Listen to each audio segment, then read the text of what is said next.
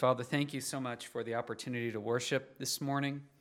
And as we review what we've learned here from the book of Ephesians, I pray that you would grant us incredible grace and mercy and help us to learn what it means to have a top down type of faith. We pray these things in Jesus' name. Amen. Well, I'd like to introduce our sermon this morning by recounting to you a dream that I had last night. I'm not very much into giving you dreams, but I'm going to tell you about my dream that I dreamed last night. I dreamt that I was about to begin a series through the book of Romans. It was going to be a, uh, and I was starting it today. I was going to begin preaching through the book of Romans today, and it was one hour before the worship service was to begin, and I had not yet looked or studied even one minute of the book of Romans. But that was to be excused, for I was a superhero of great powers.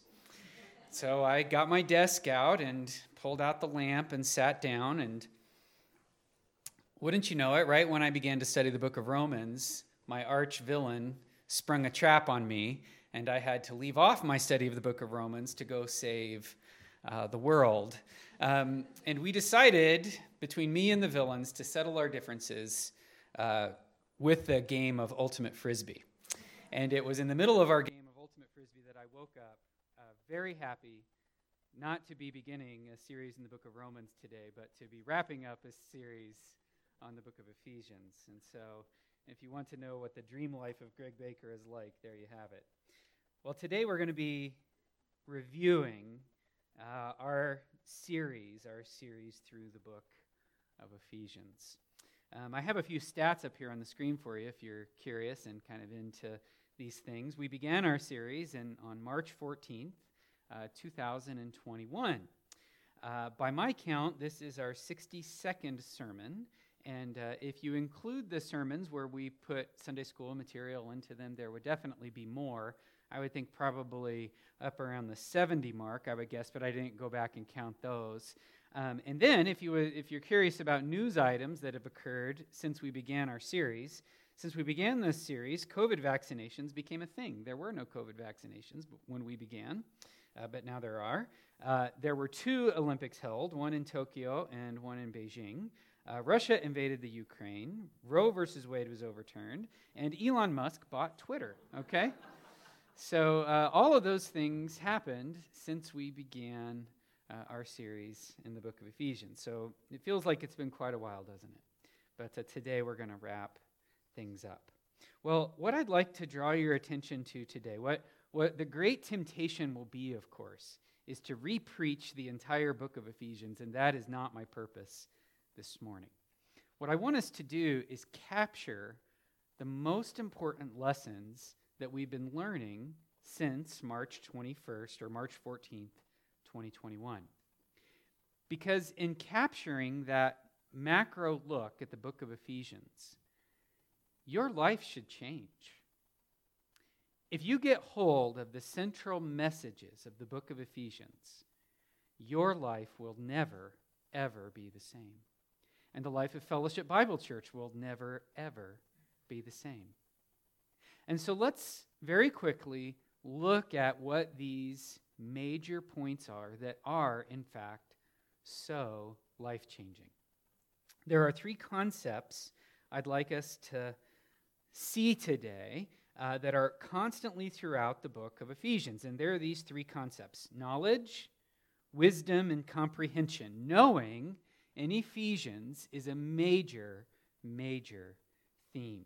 We're going to talk about what this idea is uh, as it as it relates moving forward here. But just so you know, the concept of knowing or having wisdom or having comprehension is absolutely central to this book. Now, many of you are, uh, many of you, this is your first church experience, your first Protestant church experience. For some of you, you grew up in different church environments. The concept of church is often thought of as moralistic. Do this, don't do that. Live this way, have these certain points of life. the book of Ephesians should forevermore tell you that that is a wrong way of looking at religion. Always has been, always will be. And what the Apostle Paul is after here is something inside, something we know, and that knowledge, knowledge that he's talking about here in this book is absolutely transformational. You guys know this. You guys know how a little knowledge, a little knowledge, can change the entire direction of your life. And Paul here is giving us not just a little knowledge, but big knowledge. Let's turn to a couple examples where you can see the premium that Paul places on this knowledge. Let's turn over to chapter 1, verses 17 and 18. Just so you can sort of see, this is at the end of a prayer that the Apostle Paul has been preaching, or been praying, rather. You can look at verse 15 and see the beginning of the prayer. He says, I do not cease giving thanks for you, verse 16. Now, if we go on up to verse 17, he says that the God of our Lord Jesus Christ, the Father of glory, may give you a spirit of wisdom and of revelation in the knowledge of Him, having the eyes of your hearts enlightened, that you may know what is the hope to which He has called you. Paul is praying that we would have the Spirit of wisdom and revelation and the knowledge of Him so that we might have intimate, personal knowledge of hope that He's offering. Let's turn, if you'd like, to 3 18 and 19. I believe I'll also have it on the screen here for you if you'd like to just look at the screen. It's again at the end of another prayer that the Apostle Paul is praying. He says, That we may have strength to comprehend with all the saints what is the breadth and length and height and depth? And to know the love of Christ that surpasses knowledge, that you may be filled with all the fullness of God. There are things that God wants you to know. There's things that Paul wants you to know. He wants you to know about the hope of your calling. He wants you to know what the love of Christ is and how deep and wide and massive that is. He wants you to know these grand themes. And he's praying that we would be filled with this spirit of wisdom and of knowledge. Now, before we move forward, I need to say something. Not everybody has this understanding. Not everybody knows what the love of God in Christ Jesus is like. Not everybody knows what the hope of our calling is. Some of us know it a lot a bit, some of us know it a little bit, and some of us know it none at all. God is coming to every person and He's offering them salvation, the hope of our calling. He's saying, if you will believe that the Lord Jesus Christ died on the cross for your sins, if you accept his sacrifice as your just penalty for what you've done, you say, Lord, I deserve death, but Christ died my death for me. And I accept his sacrifice for me. I want that. I take that. If that's your perspective, you've started to know. But if you've looked at that offer, if you've looked at that offer and said, I don't want that yet, then you don't know, then you can't know. And none of which I'm about to talk about applies to you. It applies to you as an offer, but it doesn't apply to you as something that you have. You have to want it, you have to ask God for it. And just like any gift that's being offered, we get this perfectly well in the Christmas season. If I were to slide a gift across the top of this little pulpit right here to you, it wouldn't be yours until you picked it up and took it and made it yours. And God is offering you salvation. He's saying, Accept my free gift by faith. And if you pick it up and take it, you've started to know something. You've started to know just how much Christ loves you. You've started to know what is the hope of your calling.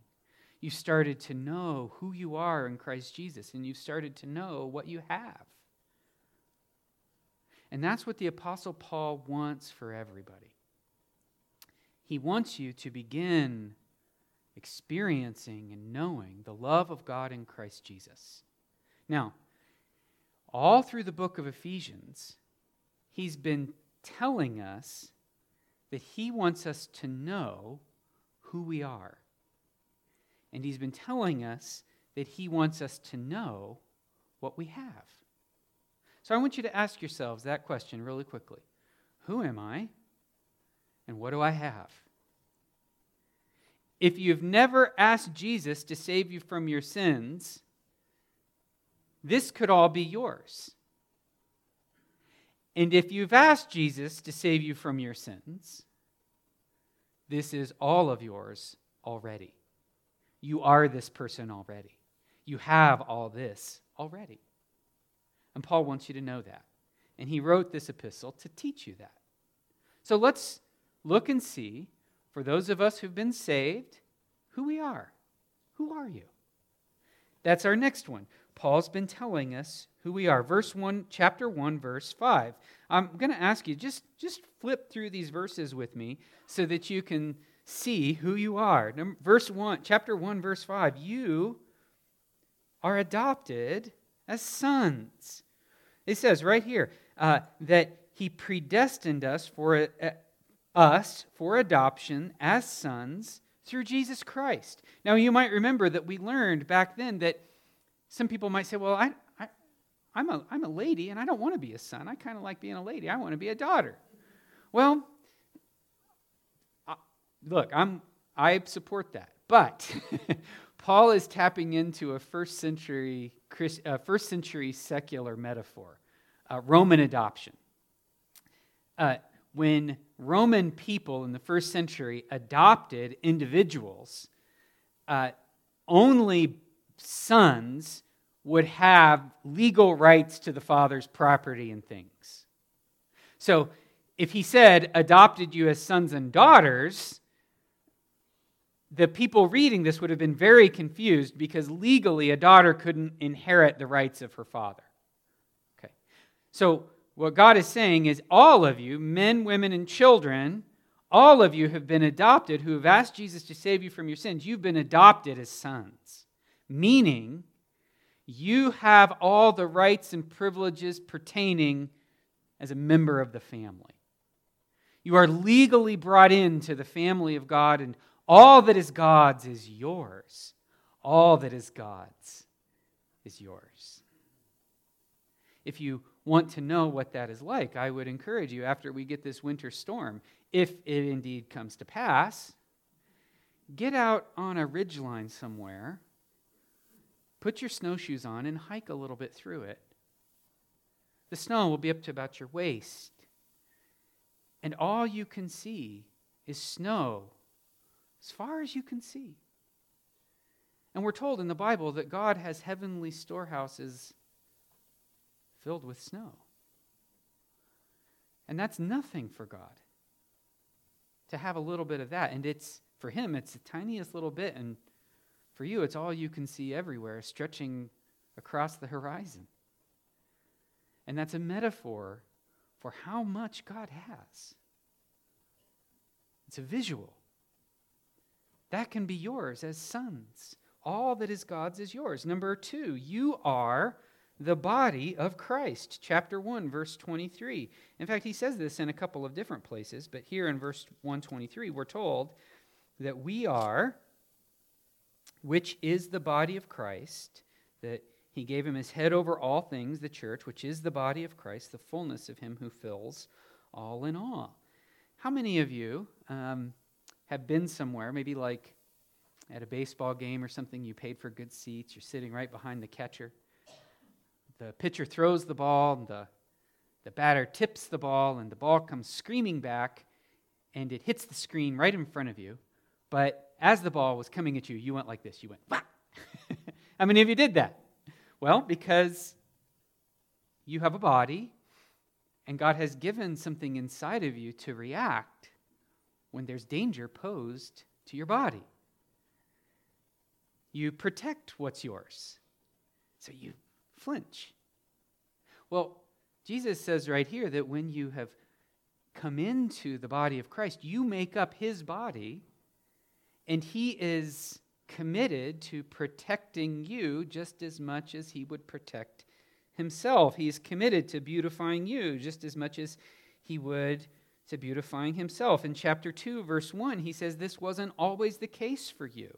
You were dead. And if you remember reading chapter 2, verses 1 and following, this, this sorry state that we were in. By the way, really quickly, if everybody looks up at the screen right here, I say right here 2 1 FF. Okay? I've got a question from this, so don't be shy if you were wondering this. How many of you have wondered why sometimes I put an F and sometimes I put two Fs? Anybody ever wonder that? Okay, several of you. Okay, one F means keep reading a little bit. Two Fs means keep reading a lot of bit. Okay? And so um, there's no Fs in your Bible. Okay? So just one F means, so two Fs means keep reading a lot of it. So we were dead. We were dead. We were dead in our trespasses and sins. We were slaves to the, to the, to the prince of the power of the air, but we're not that anymore. We are his workmanship, and we are fellow citizens with Christ. Look at chapter 2, verse 19.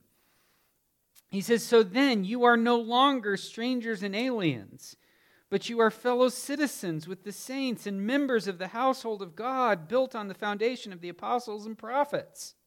He says in chapter 3, verse 16, that we're not only fellow citizens of a city that has a street that's made of gold and whose foundation is made of all sorts of precious jewels and emeralds and so forth. You're not only fellow citizens of that city, but you're fellow heirs with Jesus Christ. Look at chapter 3, verse 16. He says that according to the riches of his glory, he may grant you. Oh, oh I'm sorry. Uh, let's see here. Did I get that right?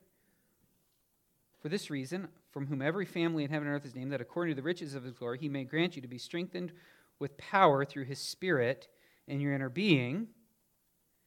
I must have written down the wrong reference there. I will look that up and change that. But trust me when I say that you are fellow heirs with Christ. Okay? I wrote that reference down incorrectly. I'm sorry. And then in chapter 5, verse 8, it says that we are light. So, who are you in Christ Jesus? Who are you? What, what does God want you to know about who you are? You're adopted. You're fellow citizens. You're fellow heirs. You're light. You're the body of Christ. You're saints. You've been utterly transformed by God's righteous declaration and even though it's not totally true of you now, it is true of you in the courts of heaven. You've been made something, and your identity now is completely changed. And as a son, you have full and free access to the Father. You don't have to anymore come before God fainting and trembling. You don't have to come before Him worried over what His purposes are for you. You can come to Him as confidently as you go to your own Father. Okay? Paul wants you to know who you are in Christ. There's something else Paul wants you to know. He wants you to know what you have. Okay? What does that mean that I have? Let's Let's go to chapter 1, verse 7. Okay? What do you have? Since you're a son, since you're a fellow heir, since you're a fellow citizen, what do you have? Chapter 1, verse 7. In him you have redemption through his blood, the forgiveness of sins, according to the riches of his grace, which he lavished upon us. You have redemption. You've been saved from your sins. You've been brought into his presence, redeemed bought back from the sins that enslaved you. And instead of just bringing you up to even par, setting you free, he's actually lavished, lavished the riches of his grace on you. This isn't the lavishing of any regular person. Like, I like to be generous with my friends, but let's face it, Greg Baker has limited resources. And if I said, I'm going to lavish something on you, you'd probably be thinking, well, I guess that means I'm going to get the all beef hot dogs tonight. Okay? But if we'd mentioned him before, if, say, Elon Musk says he's going to lavish something on you, well, that's a little, that's a, that's a bird of a different feather now, isn't it? He's got the resources to really lavish. Uh, this is the God who owns the cattle on a thousand hills. He's the, the king who possesses all, who created all. He's the Savior who can turn water into wine, who can feed 5,000 from a tiny little lunch. What does it mean for the owner and possessor and creator and sustainer of all things to lavish? To where he would say it's lavished. That's what you have. It's yours right now. He's parceling it out to you as much as you need right now and one day you'll get it in great quantities let's see let's go down to verse chapter 1 verse 11 in him we have obtained an inheritance. An inheritance. In our bible reading we're getting to the book of revelation. And in the closing chapters of that book we're told what the city is like that we'll inherit. We've been reading about it a little bit already in Ezekiel. It says that there's a river that is, I, I did the math, it's, it's two and a half miles to the point that it's so deep you can't walk in it anymore. And then who knows how far to the other side it is. It's a river that flows through the city. The city is 1,400 miles long 1,400 miles wide, 1,400 miles tall. It's got layers of foundations that are all precious stones. It's got one street that's made of gold. Because the things that are so valuable to us here are common building materials in that city. And it's all yours. You are wealthy beyond your wildest imaginations if you have Christ, for you have inherited what he's inherited. Chapter 1, verses 13 and 14 You have the Holy Spirit of God dwelling in you. For years, people went to temples, went to places to go find God. They went hither, thither, and yon to go try to find God. But when you ask Jesus to save you from your sins, the Spirit of God indwells you, and you become the temple of the living God. You have the Holy Spirit of God. This was illustrated so clearly, say, last night. We're singing Christmas songs to people coming and going at the Valley Market. For those of us singing those songs, we sing things like, Joy to the world, the Lord is come. Let earth receive her king. For how many of us that has deep meaning, and you are so excited to see the Lord come to the earth and reclaim his own, and you're like, yes. Unsaved people, you have that because you've been born again. You've got the Spirit living inside of you, and the Spirit says, yes, amen to that. To those who aren't born again, they hear those words and nothing happens. They like the tune. They've got a message on their phone. It just washes right over them. They don't hear it. They don't understand it. They don't see it. But you do because you've got the Holy Spirit of God living inside of you. And once what once washed over you as a great mystery now has light and life and meaning. It's remarkable. Verse 119 You have glorious riches and immeasurable greatness of power. You have immeasurably great power. You don't even know how much power you have. You have so much power at your disposal, and Paul is wanting you to know. He wants, he's praying that you would know what is the immeasurable greatness of his power toward us who believe according to the working of his great might. People are powerless to conquer sins that beset them, and you have sin conquering power. You have power to help people, you have power to preach the gospel to people. And Paul wants you to know not only this power, but the power that God is working all around you to preserve and protect you and to help you. He says that He has given us Christ over all things, He's given it to us. You have the chapter 2, verse 7, you have the immeasurable riches of His grace. Chapter 2, verse 7, immeasurable. So that in the coming ages, He might show you the immeasurable, immeasurable riches of his grace and kindness. Chapter 4, verse 7 you have a gracious gift for service. If you are in the Lord, if you've asked Jesus to save you from your sins, he doesn't want you just to keep all this wealth and power and immeasurable grace to yourself. He's given you something He's given you a gift for you to use to benefit God's people. He wants you to serve in His great and glorious kingdom, and He's equipped you to do so. Paul wants you to know who you are, and he wants you to know what you have.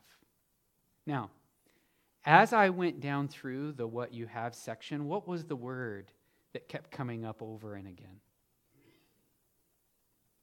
Anybody?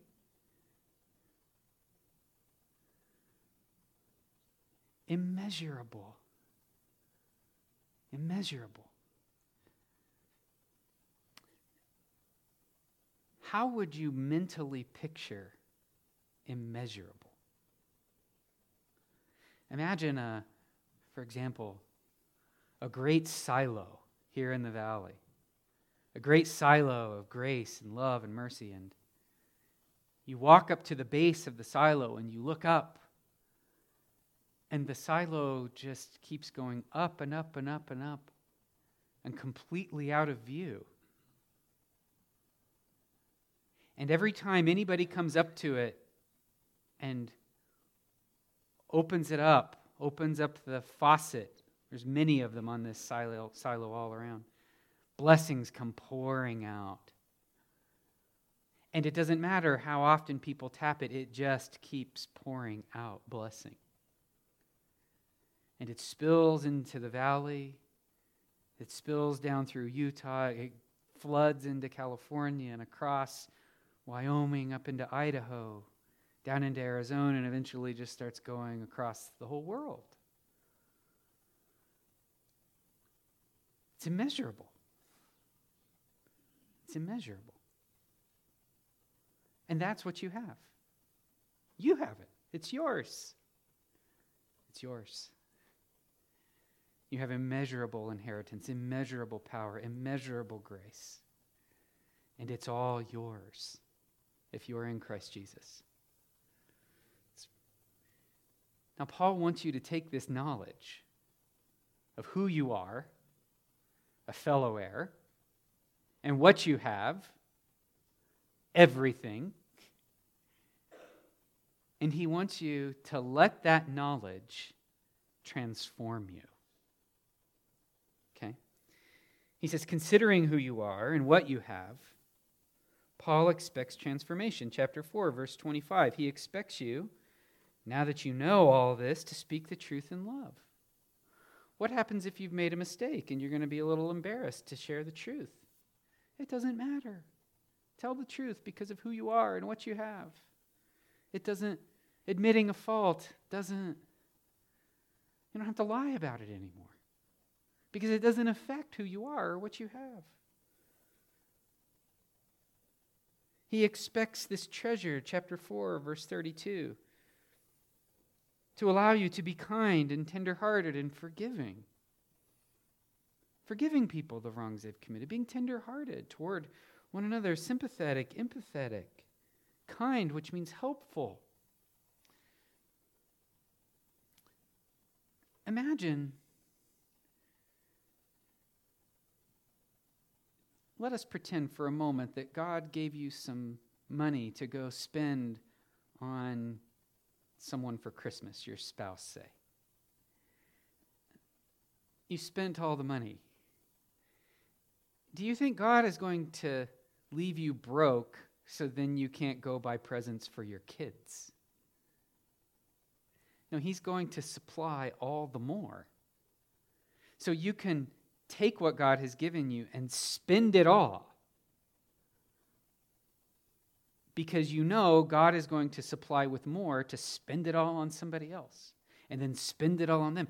Christians ought to be we, ought to be the most generous people with our sustenance and time and energy and strength, knowing that God will lavish more and more, and you can be so kind and tenderhearted.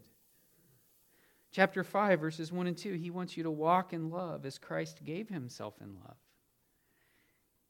By knowing the endless, immeasurable love of Christ Jesus, you can begin to pour that out on others in a loving and kind way. He expects us, chapter 5, verse 19, to let this knowledge of who we are and what we have affect how we talk to each other.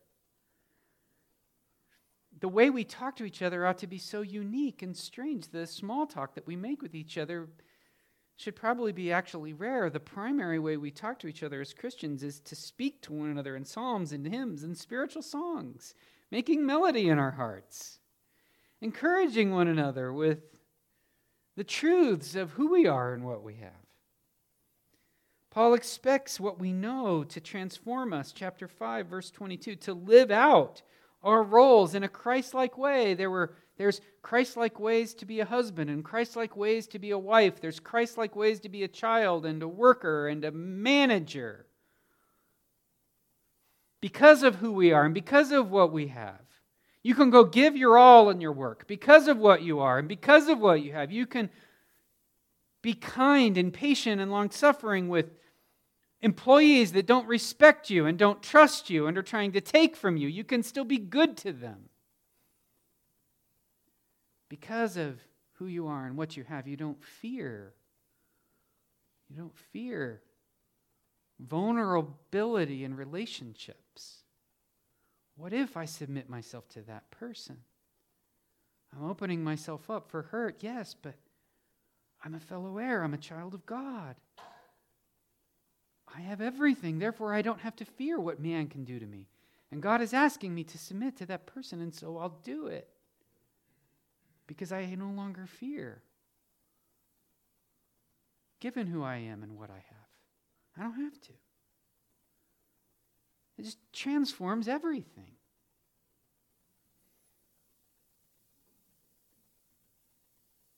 Chapter 6, verses 10 and following.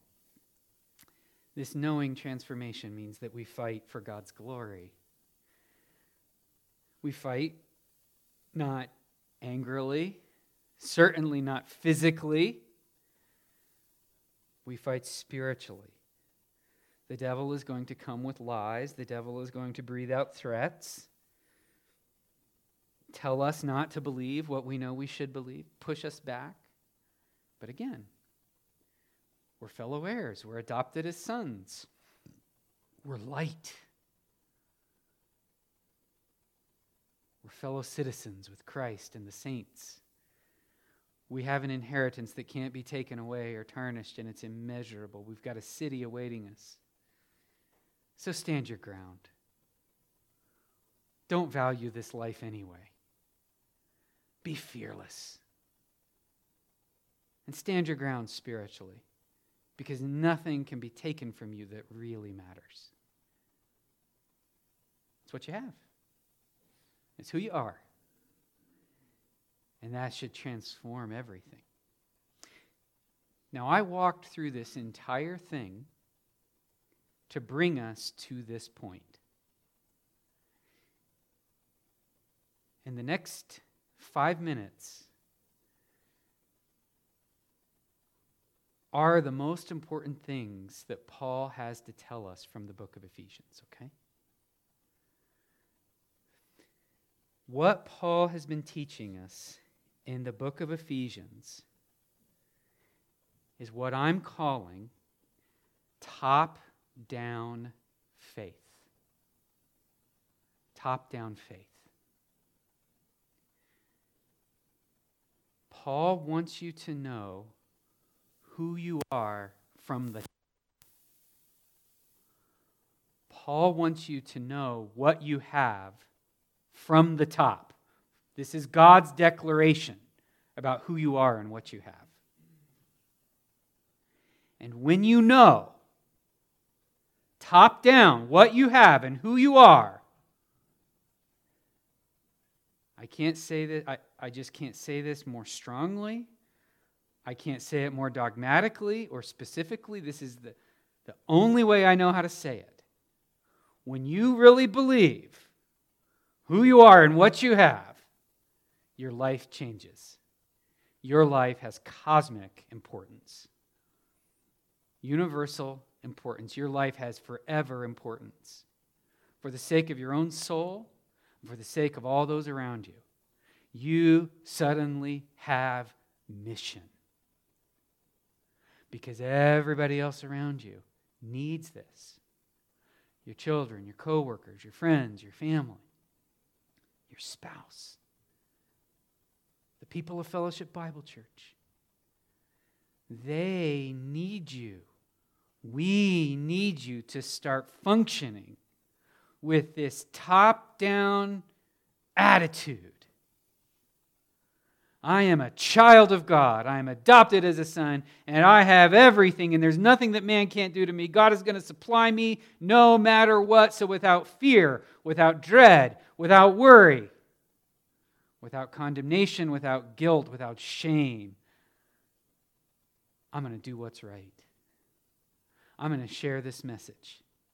I'm going to be generous with all those around me because what I do for eternity matters. What I do for eternity matters. And the way that I affect the soul of a person close to me means so much more than I could ever imagine. And every decision I make, every moment of my life, everything suddenly takes on this giant purpose that the Lord has for us. And He never wants you to forget this. The tasks that we do day in and day out suddenly take on flavor and character and purpose the trials that we go through suddenly have purpose and they're now opportunities. Because we start with the top and we work our way down. We don't make our theology from what happens and work up. We start at the top and work down. And it, that just frames everything. It frames everything. Okay, number two top down faith means that every decision begins with who we are and what we have. Every decision begins with who we are and what we have. God's, you have an opportunity to move over here. Make that decision based on who you are and what you have. You're wondering what to do with this situation over here. Make it in light of who you are and what you have. You're considering a life changing event. Don't make that decision out of guilt or fear or shame. You are in Christ Jesus. You have something. You have immeasurable grace lavished on you. Don't let fear dictate your life. Don't let guilt dictate your life or shame. You have the love of God in Christ Jesus. You have security. You have hope. Let those things determine your path. Let joy, the joy of the Lord in Christ Jesus, guide your decisions. Really, this is a, a totally different way of looking at life. No longer am I going to let the what ifs dictate to me. But what I, who I am and what I have now begins to make these decisions. Okay? And then last, top down faith means that we fight sin with an all new perspective. We fight sin with an all new perspective. I have a question. I have a question for you. Um, I'm going to ask you a couple questions, okay? Um, raise your hand if you've ever struggled with what we call a besetting sin, a sin that you seem to always commit every time you're tempted to do it. Raise your hand if that's you. Okay, all of us. It's 100%, okay? all of us have a, a weak spot, right? It's a weak spot. Some of those sins are pretty big and pretty embarrassing. We live in a lot of shame because of them. And I'm sure many of you have gotten far along fighting those sins with sheer willpower. I'm not going to do it because I'm not going to do it. I'm going to work hard and I'm going to try hard and I'm going to just muscle through this and beat it. I'm going to beat it. Okay? And I'm sure many of you have had some success that way. I want you to know that's not your most effective fuel. Okay? You can do it. It's kind of like the guy who decides to start um, burning um, like French fry oil in his car. Like, you can make your car do it, but it might not be the most efficient fuel that you can get, okay? I don't know. I'm not a fuel expert. If somebody I'm sure is going to come to me afterwards and say, you know, peanut oil really works well. Um, a. I'm just trying to make a point that there's good fuels and bad fuels, okay? Willpower is an inefficient, bad fuel. However, when I was describing the silo that reaches into the heavens, whose blessings spill out everywhere and go and go and go and don't seem to diminish any, and the city that has a street of gold and foundations of rare stones and 1400 mile cube. When I was describing that, if you were meditating on that, how many of you were were thinking, I wish he would get done meditating on that so I could go engage in my besetting sin. Anybody? No, it was, in fact, it was probably the furthest thing from your mind, wasn't it? That's the rocket fuel of sin fighting power. Meditating on who you are and what you have floods out temptations to sin and can give you success in fighting sin in ways you have never, ever known before. Simply going through the rigor of meditating on who you are and what you have drives out those sins that beset us. So, my advice to you Reread the book of Ephesians in one setting and remember who you are and what you have, and it'll change you forever. Let's pray.